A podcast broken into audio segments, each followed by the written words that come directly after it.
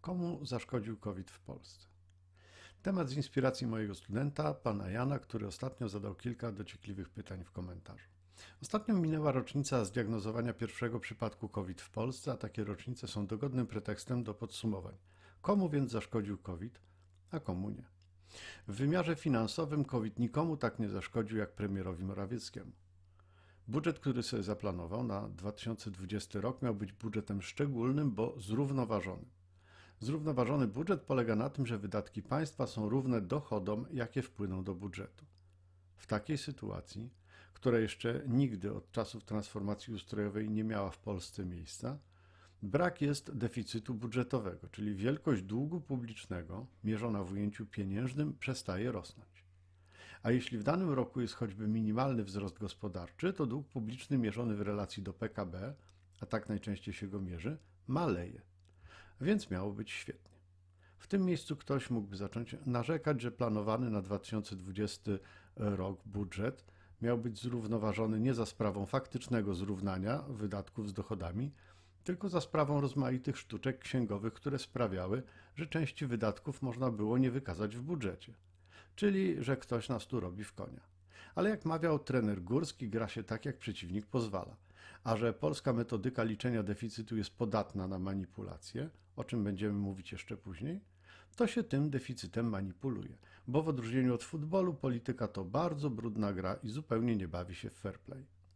COVID zmiótł zrównoważony budżet premiera Morawieckiego. Z zerowego deficytu, który był w planach, pozostało wspomnienie oraz 84 miliardy deficytu na grudzień 2020.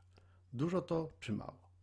To oczywiście zależy od punktu odniesienia. Rzecz jednak ważniejsza to to, że faktyczna skala deficytu, liczona według metodyki unijnej, obejmująca także instytucje rządowe i samorządowe, to około 200 miliardów złotych. Wspomniana metodyka unijna jest dla rządu problemowa o tyle, że to, co da się ukryć kreatywną księgowością w polskich statystykach, w statystykach unijnych wychodzi na jaw. Na jaw wychodzi też przy okazji obchodzenie istniejącego prawa. Polski Fundusz Rozwoju emituje obligacje, a środki z nich pozyskane dystrybuuje wśród przedsiębiorców w ramach kolejnych tarcz covidowych. Ktoś by powiedział, że to klasyczne wydatki państwa i miałby słuszność. Kto kupuje te obligacje? Kto nie boi się ich kupić? Nikt nie boi się ich kupić, bo obligacje te mają być wykupowane przez nasz bank centralny NBP. A czy wystarczy mu na ten wykup pieniędzy? Bez wątpienia, w końcu to bank centralny emituje pieniądz, dodrukuje się i po sprawie. NBP de facto finansuje w ten sposób deficyt budżetowy, czego robić mu nie wolno. Ale prawo ma to do siebie, że można je omijać, tym łatwiej, im większe jest na to społeczne przyzwolenie.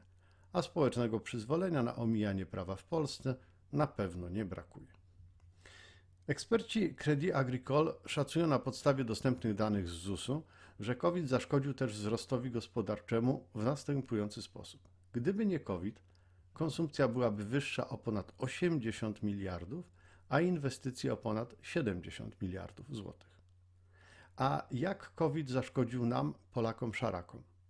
Pomijając aspekty medyczne, a one też są bardzo ważne, oraz demograficzne, a tu jest prawdziwy dramat. Spójrzcie na statystyki narodzin i zgonów. Możemy się skupić na sytuacji materialnej Polaków i na tym, jak się ona zmieniła. Jak się tego dowiedzieć? Zapytajmy w ramach badań ankietowych. Zapytała pracownia United Surveys na zlecenie RMFFM i dziennika Gazety Prawnej, a wyniki są takie. 5,8% respondentów stwierdziło, że ich sytuacja zdecydowanie się pogorszyła. To w gruncie rzeczy chyba mniej niż byśmy się spodziewali. 20,8% było zdania, że ich sytuacja raczej się pogorszyła. A więc negatywny odczyt wpływu COVID mamy u 1 czwartej badanych. Ponad połowa, bo 53,6% respondentów nie odczuła wpływu COVID na swoją sytuację materialną. Dla około 20% COVID jest powodem do materialnej radości, ich sytuacja się poprawiła. Choć warto nadmienić, że zdecydowaną poprawę zadeklarowało jedynie 2,4% badanych. Oczywiście wpływ pandemii na indywidualną sytuację bywa różny. W szczególności zależy on od branży, w której pracujemy, ale także od zajmowanej pozycji, wykształcenia, a także, co bardzo ważne, od wieku. Na gruntowne podsumowania przyjdzie jeszcze czas, bo pełny obraz wpływu pandemii COVID na gospodarkę i na nasze życie dopiero się wyłoni. w przyszłości. Kiedy więc możemy pokusić się o podsumowanie?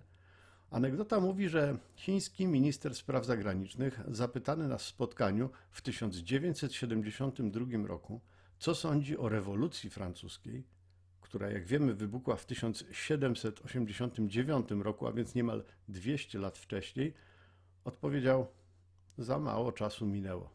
Trudno jeszcze oceniać. To nie do końca prawda. Cała anegdotka wynikła z nieporozumienia oraz prawdopodobnie z błędu tłumacza. Ale w przypadku COVID śmiało możemy powtórzyć: za mało czasu minęło. Trudno jeszcze oceniać. Do usłyszenia.